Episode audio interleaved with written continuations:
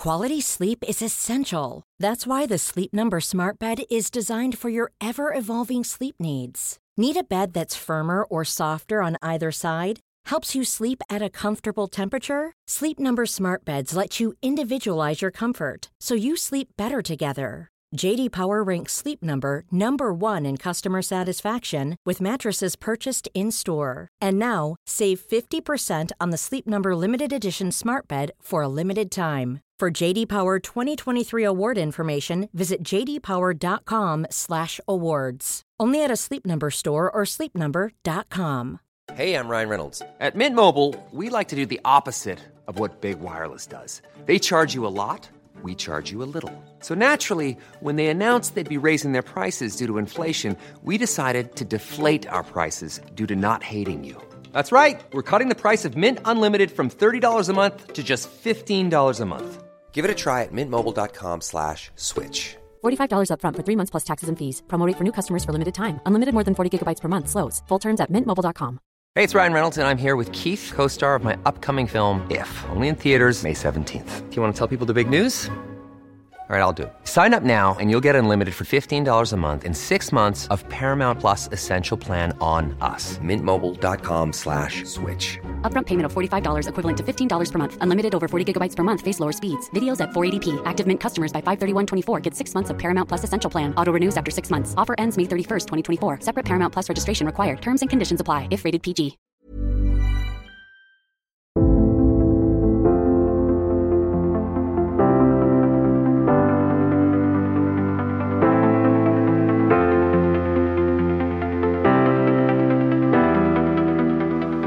Fabian, what did you have for breakfast today? I had, as I do most weekdays, nothing. I, I try and I, I normally just eat lunch and um, dinner. And are you doing that because you are into this intermittent fasting thing, or do you basically just don't have time for breakfast? That's my reason for not having breakfast. More of a, yeah, for me, more intermittent fasting. It's been trending for a while, it seems like, and I, I kind of just jumped on the bandwagon and, and have been doing it for a couple of years now. And, and to be honest, I, um, I've gotten accustomed to it. I, I quite like it. I feel more energetic during the days. But getting on the bandwagon, so do you think this is sort of solidified in research that it's good for you, or are you more of the sort of you want to join the hype? Uh, no, ever since I was diagnosed with cancer, I've been, or perhaps prior to that as well, I've been sort of I'm just testing things out and trying to see what works for my body and my, my metabolic system. I think that's what people should do because to, in order to find what, whatever works for them. Whatever works for them. But hopefully, and I do think there are certain things that you can do that are basically good for you that we can find in research. Uh, and with us today, we have a fantastic person when it comes to nutrition, probably one of the most knowledgeable people about nutrition coupled to cancer that has ever walked on the face of this earth, Dr. David Heber. I am like a kid on Christmas morning. That's how excited I am. I have so many questions to shoot out. I'm hoping to get so many answers. So uh, yeah, let's let's bring this on. He's the chairman and founder of the Herbalife Nutrition Institute. He's also a member of the McCormick Science Institute, the Pistachio Health Advisory Board, and consult with POM Wonderful Incorporated. His research include obesity treatment and nutrition for cancer prevention and treatment. He's also the founding director of the UCLA Center for Human Nutrition. Amongst other things, he was included in the Thomson Reuters The World's Most Influential Scientific Minds in 2014, and from 2002 to 2012, he was in the top 1% of scientists whose work was cited by other authors of scientific papers in the field of agricultural sciences as surveyed by Thomson Reuters, in addition to writing over 255 peer-reviewed professional texts. He earned his MD from Harvard Medical School in 1973. That's quite a resume. Shall we get this show on the road? Let's get it on the road.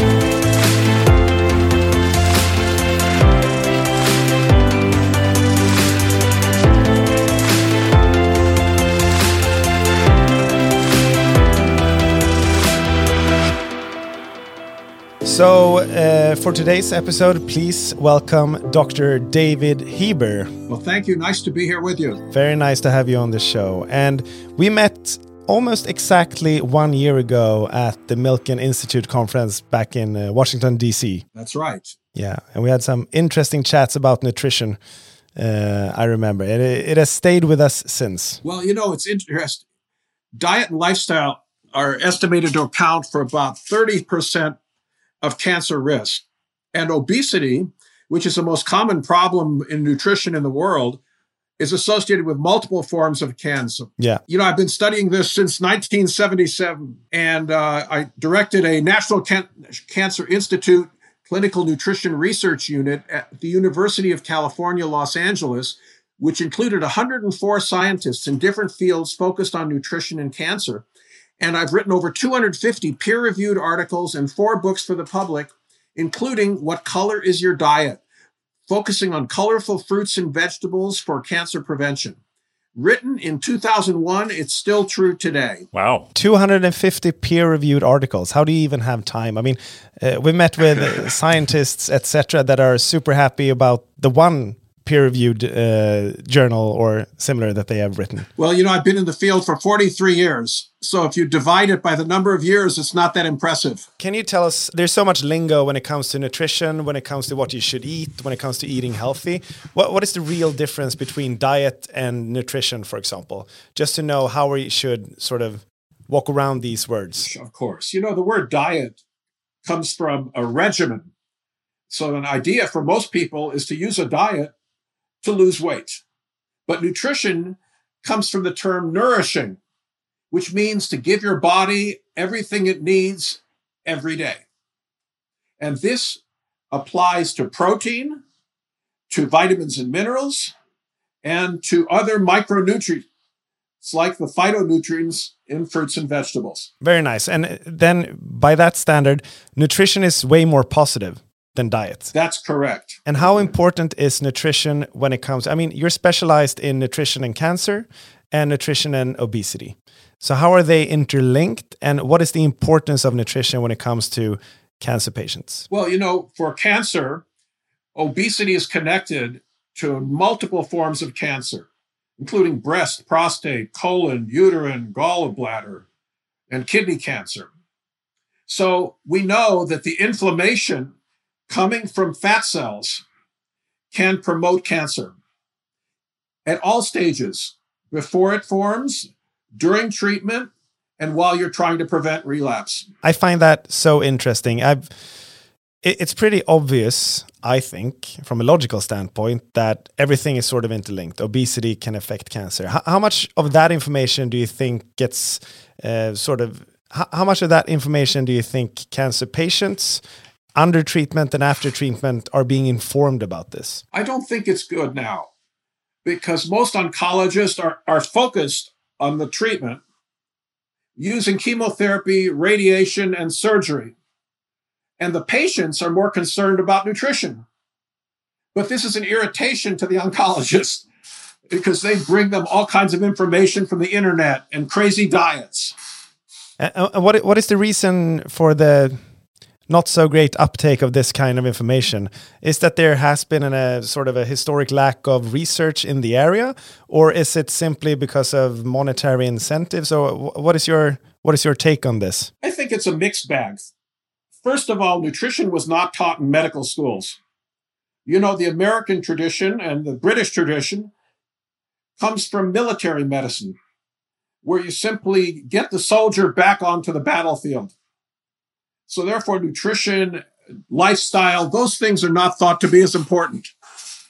So, they were delegated to dietitians and nurses and not to the doctors. And so they really thought it was below them to really deal with this. Now, in terms of the research, it's split up in different areas. You have population research that clearly shows the association of cancer nu- nutrition nutrition. Then you have animal studies, which clearly define the mechanisms. But then the hard part is the so called clinical trials, which are used to define drugs as useful. And that's very hard to apply to nutrition. So the amount of clinical evidence is very limited. And that clinical evidence is what motivates oncologists to include nutrition in evidence based medicine. That is very interesting and also a little bit scary that we have this sort of vast amount of knowledge but we don't implement it in the way that it probably should be implemented. What is it? Uh, how much has that evolved from a historical stand? I mean, we talked about the history, but what, how do you foresee the future? When is this going to be well, part of the regimen for sort of cancer treatments? Well, I'm very optimistic because with the discovery of the microbiome, the 14 trillion bacteria in your body, we now know that this is important for immunotherapy. Recent studies on metastatic mel- melanoma have found that people who got broad spectrum antibiotics would kill off the microbiome and not respond to the immunotherapy. So, this pointed out the connection of the microbiome to the intestinal immune system. And of course, the microbiome is influenced by diet. So, we're on the threshold of new studies to look at how the microbiome and immune system affected by diet will enhance all forms of cancer treatment. Very interesting. And could it be, I mean, it's on everybody's lips that the microbiome in your sort of in your stomach is the is the key sort of to unlocking your health. Uh, does that get very affected by different types of treatments and medicines, etc., as well? Absolutely. There, there's very good evidence that chemotherapy and uh, radiation and immunotherapy work through the microbiome, both in terms of effectiveness and also side effects. So, having a healthy microbiome can minimize the side effects. Very interesting. And I mean, Fabian, as a, it's really hard to know what to call it, but that, somebody that has been through cancer treatment and is now in rehabilitation. Should we call it in, like that? Uh, in remission, about to be uh, declared cured uh, in a few months. Yeah. Uh, I mean, for me, this is so interesting. I, I, love the fact that you're talking about not only nutrition during uh, treatment, but also nutrition in order to avoid uh, a relapse. I think me and a lot of people that have gone through cancer um, we have to to learn how to live with this idea that can, the cancer might come back, and many of us are very interested in understanding how how we can optimize. Uh, nutritional intake in order to avoid that relapse. And i would just love to hear general takes uh, from your end. Well it's not just what you eat it's also exercise. You know the muscles are very uh, dependent on exercise and the proper amount of protein so, what I've emphasized in my research is assessing the body composition and then matching the protein intake to the muscle mass combined with exercise. So, you need to get one gram per pound of lean body mass or two grams per kilogram every day. But it needs to be divided into your various meals and also at least 20 grams within 30 minutes to one hour after completion of your daily exercise session. So the period of relapse prevention is really a period of rehabilitation where you build up your body back to the metabolic state it had before you were treated for cancer. Right. And and just to clarify, so you're saying two grams of protein per kilo. Per kilo of lean body mass. Now, to find your lean body mass, you have to do a measurement called bioelectrical impedance where you put a small electric current through the body. These machines are widely available and allow you to know how much lean mass or fat-free mass you have you have in your body. It also tells you how many calories you burn per day. So you can build a whole nutritional program out of this one three-minute measurement. There must be so many things you know here uh, in regards to what one should and eh, should and should not eat. Uh, and and uh, you're talking about colorful food uh, yes. I have, I think I have about one or two fruits a week. Uh, I should probably up that game a bit. Well, I have seven color. I have seven color groups. So let me start. The red group is tomatoes and watermelon. They contain lycopene. The orange group is carrots, squash, and pumpkins. They have alpha and beta carotene. The green group is broccoli, Brussels sprouts, bok choy, horseradish, all of what are called cruciferous vegetable. They have something in it called glucosinolates, and these also are cancer preventative. Then we have the white green group.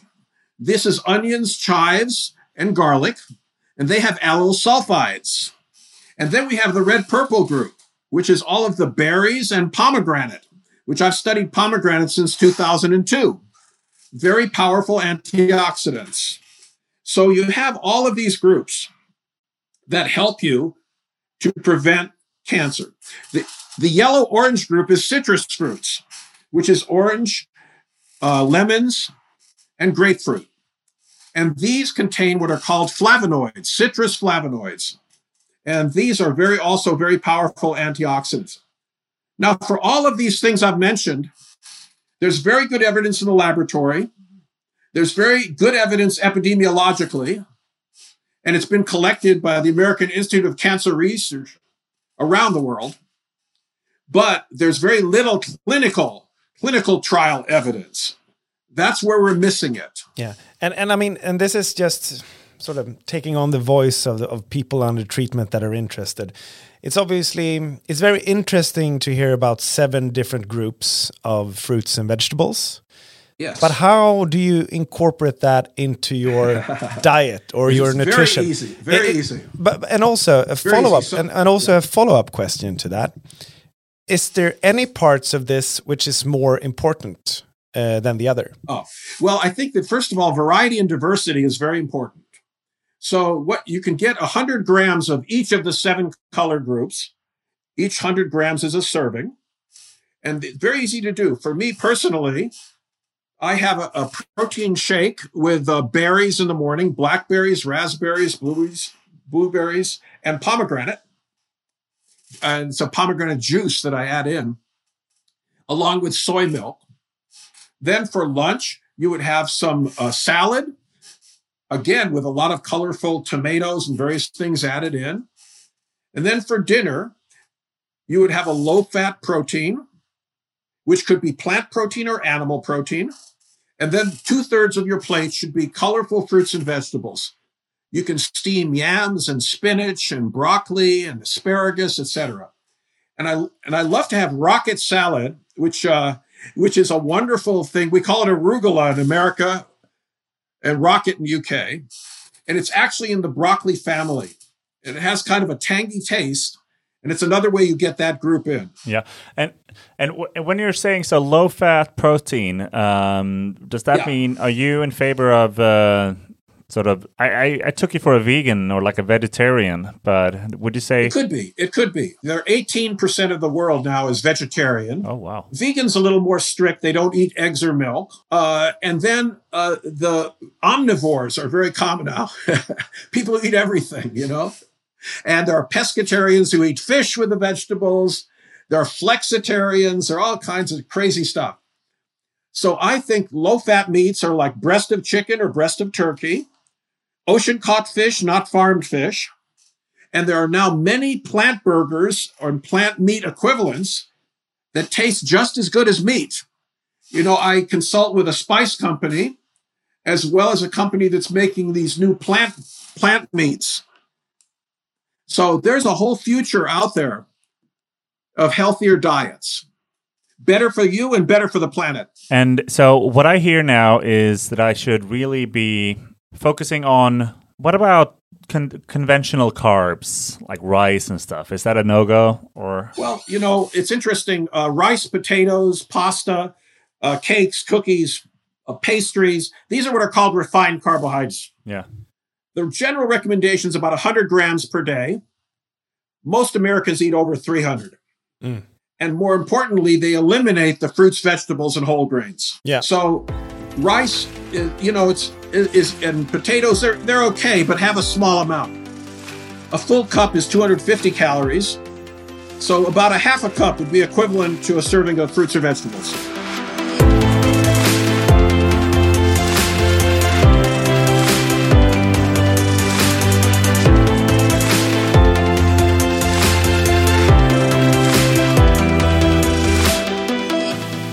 Have a follow up question to um, to your answer about protein because we talked about how much protein one should have as intake on a daily basis. What happens if you have too much? Ah, well, the World Health Organization classifies about 15% of total calories as normal protein.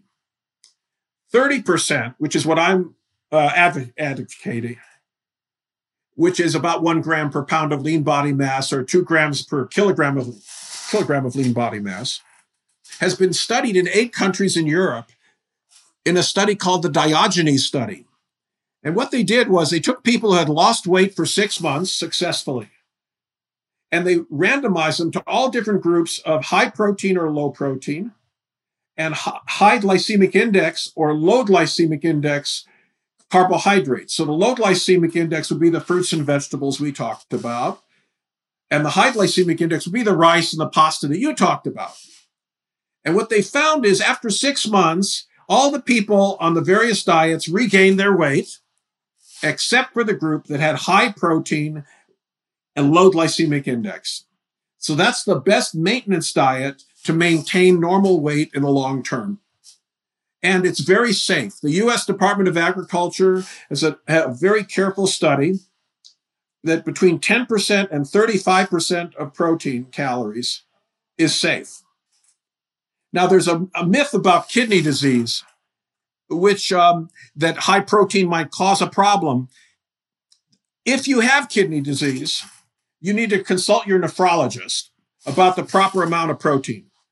But for the general population, the amount of protein I mentioned is perfectly safe. And so I'm, I'm picking up 30% protein of total calories. And it's between it's between 25 and 30% depending on how much exercise you do. And what about and then low lysate calories? Well, is that 70% as in the rest or what happens to fat? Fat is is naturally there at about 20% of total calories. Now, I recommend supplementing omega 3 fatty acids, which are fish oils. Yeah. And cutting out hidden fats. Now, to flavor foods, olive oil and avocado are omega 9 fats, and those are monounsaturated and pure, perfectly healthy. And you also find those in nuts. Okay, well, then we have the whole. you have the whole diet. Oh, except, except, I do recommend supplements. I think a multivitamin, multi multi mineral every day calcium and vitamin D. And I, I educate myself on other supplements, always tell the oncologist about them. But I take a number of supplements because I've studied nutrition carefully. Good. So do I. I'm a huge fan of supplements. Many of us have those stubborn pounds that seem impossible to lose, no matter how good we eat or how hard we work out. My solution is PlushCare PlushCare is a leading telehealth provider with doctors who are there for you day and night to partner with you in your weight loss journey. They can prescribe FDA-approved weight loss medications like Wegovy and Zepbound for those who qualify. Plus, they accept most insurance plans. To get started, visit plushcare.com slash weight loss. That's plushcare.com slash weight loss. One size fits all seemed like a good idea for clothes. Nice dress. Uh, it's a it's a t-shirt. Until you tried it on. Same goes for your healthcare. That's why United Healthcare offers a variety of flexible, budget friendly coverage for medical, vision, dental, and more. So, whether you're between jobs, coming off a parent's plan, or even missed open enrollment, you can find the plan that fits you best. Find out more about United Healthcare coverage at uh1.com. That's uh1.com.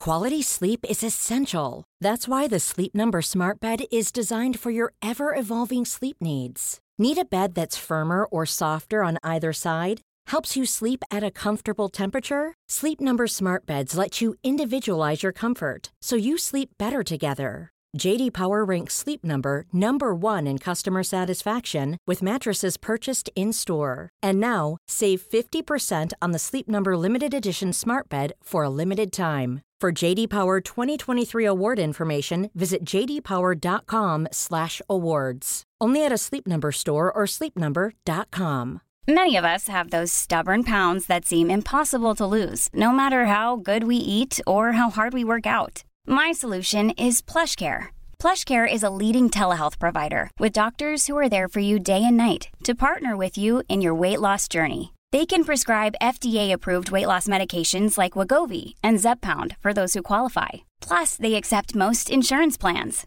To get started, visit plushcare.com slash weight loss. That's plushcare.com slash weight loss. And I need to add a question here because I'm a big fan of balance. And that is the one thing that my mother has taught me that I've really, I think, improved my life. But when it comes to balance, um, what I think is very interesting to hear in these conversations is what is sort of the marginal value with adding or doing something in a different way.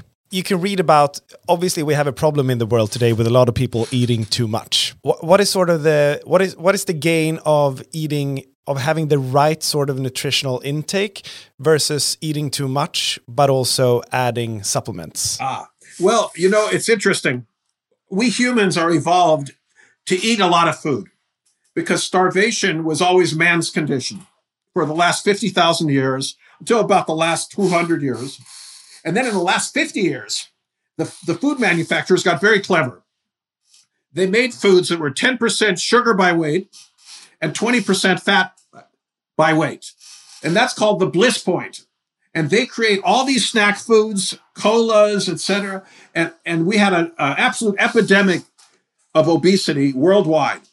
It was discovered in the United States in the 1990s when uh, the rate of obesity went up by about 25%. And I remember when it was first discovered, and it stayed pretty stable. And around the world, there's something called the global nutrition transi- transition. And this is where countries that always had malnutrition suddenly now also have obesity due to the in- introduction of fast foods and colas.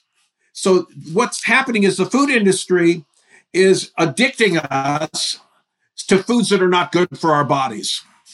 So balancing means getting your diet under control and matching it to your human metabolism. And for someone, I think this is this is so uh, valuable I'm gonna I'm gonna pick up a lot of these things. But for someone that is, you know, is there something that you would? There's a lot for someone that has never um, sort of thought about these things in the past, and listening to this episode might have just been recently diagnosed. Uh, you know, there's gonna be a there's a lot of information to take in for that person. So is there something that you would beyond everything else or above everything else suggest for this person as a good start yes well, first of all, I recognize the emotional burden of being a cancer patient. So I say only listen to me about 87% of the time. Take that 13% and have some pleasureful eating that you enjoy. Yeah. You don't want to be over restricted. There's actually a disease we call orthorexia. Yeah. Where people are so concerned with everything they eat that it causes secondary emotional problems. So enjoy life, make your changes slowly, make good foods taste good, and get off of the foods that are being thrown at you. Nice. And and just a last last thing that I never picked up, and you might have mentioned it. So high was it high lysate carbo? So the rice is that uh very little to minimal intake, or what is your thought on that? Well, let me explain what I meant. The refined carbohydrates cause a rise in blood sugar after you eat them much more quickly than a complex carbohydrate with fiber in a fruit or vegetable or whole grain. So the high glycemic index is a measure of how fast the glucose comes into your bloodstream. And by cutting those down, you change the hormonal responses in your body. So you deposit less fat, you have less inflammation, and also you get the benefit of the fiber on your digestive tract because you feed the healthy bacteria and then get a healthier microbiome. Wonderful. So you're a, you're a big fan of LCHF, more or less, or keto? Not really. The the low carbohydrate, high fat diet never emphasized what was that low carbohydrate, and it should not be refined carbohydrates. Got it. Got it. And the keto diet, I'm not a fan of because it has too little carbide. So you're going to be fatigued and depressed for the first two to three weeks until your body uh, adapts. Now, there are people who can do it. And this is where balance comes in, I think. And, and, and, I think it's also one of the problems with diets, right? Because you're you're on a diet and you sort of you try to make your uh, life better in a couple of weeks, in a couple of months, and then when you've reached your end goal, then you start behaving just as you did back when you didn't feel yeah. as you wanted to feel. That's correct. That's why it's important to get into cooking and right kinds of foods that taste good and make long term changes that you can continue for the rest of your life. Wonderful. And we have to, of course, cover the last and uh, the most heated out of all things to discuss when it comes to cancer nutrition sugar. So, refined sugar. Sugar became a, a, target in cancer because you remember I told you about those early studies that I did. Yeah. And it turns out that whole body glucose utilization by tumors is high. So people think that the sugar feeds the tumor. Actually, what's going on is the inflammation is changing your entire hormone balance. So it's true that sugar does promote fat gain. It also promotes inflammation, but it is not what grows your tumor. So by cutting sugar to zero, your body is going to break down protein to make sugar from amino acids. So you can't fool Mother Nature. And it's not that simple. Thank you. Debunked. Yeah. Okay. yeah, that's very that, that's very interesting. What is your best single advice that you are able to give uh, to everyone that is undergoing treatment for cancer today? First of all, try to get your adequate calories in between treatments. You know, with chemotherapy, we often tell people don't eat your favorite foods the day you're going to get chemotherapy because you can get an acquired taste aversion when you get nausea and vomiting from the chemotherapy. That's less of a problem today than it used to be because we have very good drugs like ondansetron for nausea. However, you're going to have an inflammation. So you need to rest after your chemotherapy and then re-nourish yourself over that next 24 24 hours. Very sound advice. And I think that is very appreciated by our listeners. Is that also the reason why we hear from both from Fabian and from many of our members on War on Cancer that a lot of them have uh, well, they experience that they haven't been given proper sort of advice when it comes to nutrition. But a lot of them have said that the doctors basically say, as long as you eat, you're fine, or eat whatever makes you happy. That's the sort of advice that we correct here. Yeah. Well, that comes from a, a base of ignorance because they haven't been educated on nutrition and cancer. So I'm going to, my book is a textbook. It's really targeted at oncologists. Yeah. And I always tell my patients, buy the book and give it to your oncologist as a present because that way we can educate the oncology community and benefit other patients. And I, I, just think it's so interesting because we already know today that nutritional intake can cause cancer. So, by that standard definition, it is also, I mean, sorting out your nutrition could be preventative and most likely is. Especially today where we have better treatments for cancer, you're looking at a survivorship and how you're going to prevent relapse. And nutrition's a big part of both of that. So why isn't this a bigger thing? I just think it's well, as I, I mentioned, it's strange. Yeah, you know, politically that's true. The doc- the doctors are focused on drugs, the next big breakthrough, targeting genes, uh, immunotherapy, and it's going to be up to the drug companies to realize that their drugs will work better in a healthier patient. Exactly. Yeah. You know, Steve Jobs, for instance, he tried to yeah. cure himself through eating C, vitamin C and a lot of fruits. Can you? I mean, you must have heard, encountered many throughout the years that claim that you can eat yourself throughout a, uh, to a to surviving cancer. What is your thought on that? I think I think what Steve Jobs' case really reflects is don't be your own doctor. You know, go and get advice from others. He actually had a very treatable form of cancer. Yeah called insulinoma. We have a drug called diazoxide, which could have been used early on to help treat that. But instead, he spent so much time thinking he was the one who could treat himself that he delayed so long that it became metastatic. So when you have an early diagnosis, please see an oncologist. Get their opinion, get their treatment, and then also include nutrition but don't pretend that nutrition is going to cure cancer. No, and I, I think that that is a very powerful and important message to give to everyone because your doctors, the pharma companies, everyone around you is doing their best to make you survive. And taking most of those advice into consideration and trying to adapt your life accordingly will probably give you a higher chance of actually surviving. Absolutely. What about alcohol? Ah, alcohol is connected with a number of forms of cancer, uh, most commonly related to the liver and also the esophagus. And uh, in women, there's some data on alcohol and breast cancer, but I'm not sure if it's not confounded somewhat uh, by the effect of wine on obesity in women, especially over the age of 50, where a postmenopausal women and upper body obesity contributes to breast cancer. So I think alcohol should be moderation. A glass of wine with dinner is fine, but not a half a bottle. Every every glass is about 90 calories.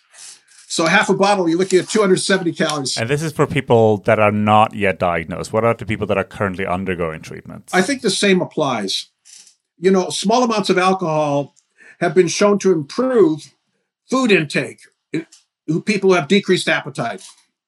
So I don't restrict it in my cancer patients. I would. Um, I think it's very interesting when it comes to research and researching different areas.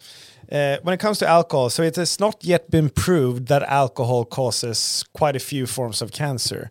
But that doesn't mean the opposite. It doesn't mean that it doesn't cause cancer, right? We just haven't found the right amount of evidence to say alcohol is bad for you. Well, you know, it depends on the person. Yeah. You know, there's a lot of alcohol addiction and alcohol and drug addiction in combination uh, around the world. Yeah. And it's estimated about $400 billion of healthcare costs in the United States are related to alcohol. So it's a complex issue. It is a complex issue. Wine is interesting.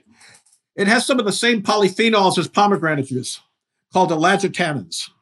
And actually, red wine with these polyphenols uh, can be beneficial for cardiovascular disease. And we don't know, perhaps even for cancer in small amounts. And polyphenols, that is only present in red wine, right? Not in white wine. It's present in both, but much more in red wine than white wine. Now that we know that cancer is not just one diagnosed, right? It's 200, Correct. some claim it's in the thousands, etc. There are over 100 different forms of lung cancer, etc., etc.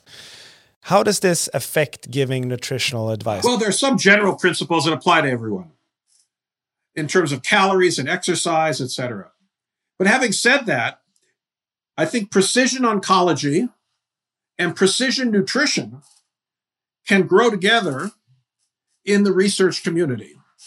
So we can now define all kinds of differences in genetics that apply to nutrition, just as there are differences in genetics that apply to cancer.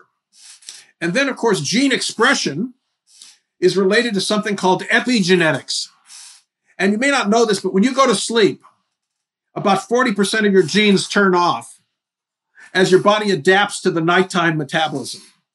So we need more information on what happens to metabolism in cancer patients with different types of cancer.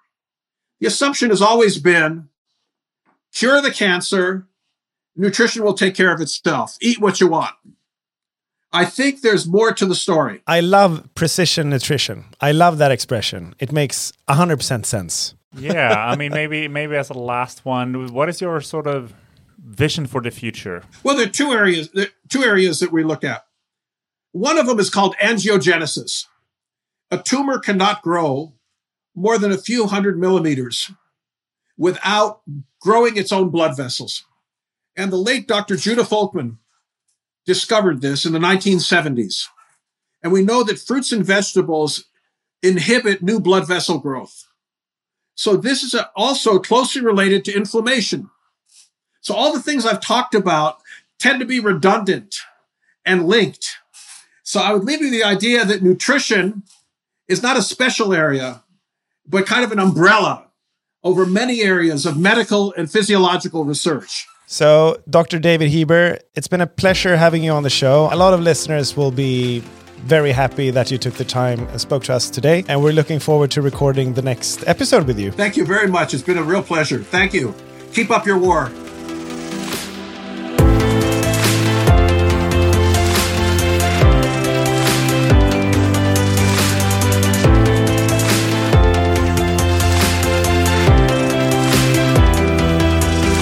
He's quite a powerhouse. Yeah. uh, In terms of his whole energy and persona. Yeah, he just he has so much knowledge and experience within himself. Yeah. So it's like you just feel he's about to burst and you don't know how to sort of grasp all of that information. No, yes, I, I um, yeah, I feel I've learned a lot of things that I will take with me now going forward, especially s- uh, surrounding the seven colors uh, food, of, yeah. of food or and fruits. Uh, I'm definitely going to look into ways that I can get all of those seven colors into my normal way of eating. I, I think I have one or two as one or two tops on a, on a normal basis. So I have things to do. Yeah, and uh, more things to learn and sort of incorporate in my diet and my nutritional intake. So I'm going to order the books, I'm going to read the books, I'm going to try to understand what's actually happening in your body uh, when you consume certain types of food. Yeah. And I hope uh, all of you listeners have learned something from this, that you're interested and also understand that nutrition can actually affect how you feel and how you cope with cancer. And for those of you who missed, we just had the War on Cancer live event uh, together with the World Cancer Research Fund about food during cancer treatment. And you can find that webinar recorded on our website, waroncancer.com. And next episode, we're going to speak with Fitz Koehler about exercise and cancer. Such an interesting uh, episode. I'm really glad we managed to get this covered. Exercise is close to my heart, and I know it's close to your heart as well. And uh, I'm certain we're going to find out some really good insights. Yeah, and she's a powerhouse as well, so I'm really looking forward. Likewise. See you next time. See you next time.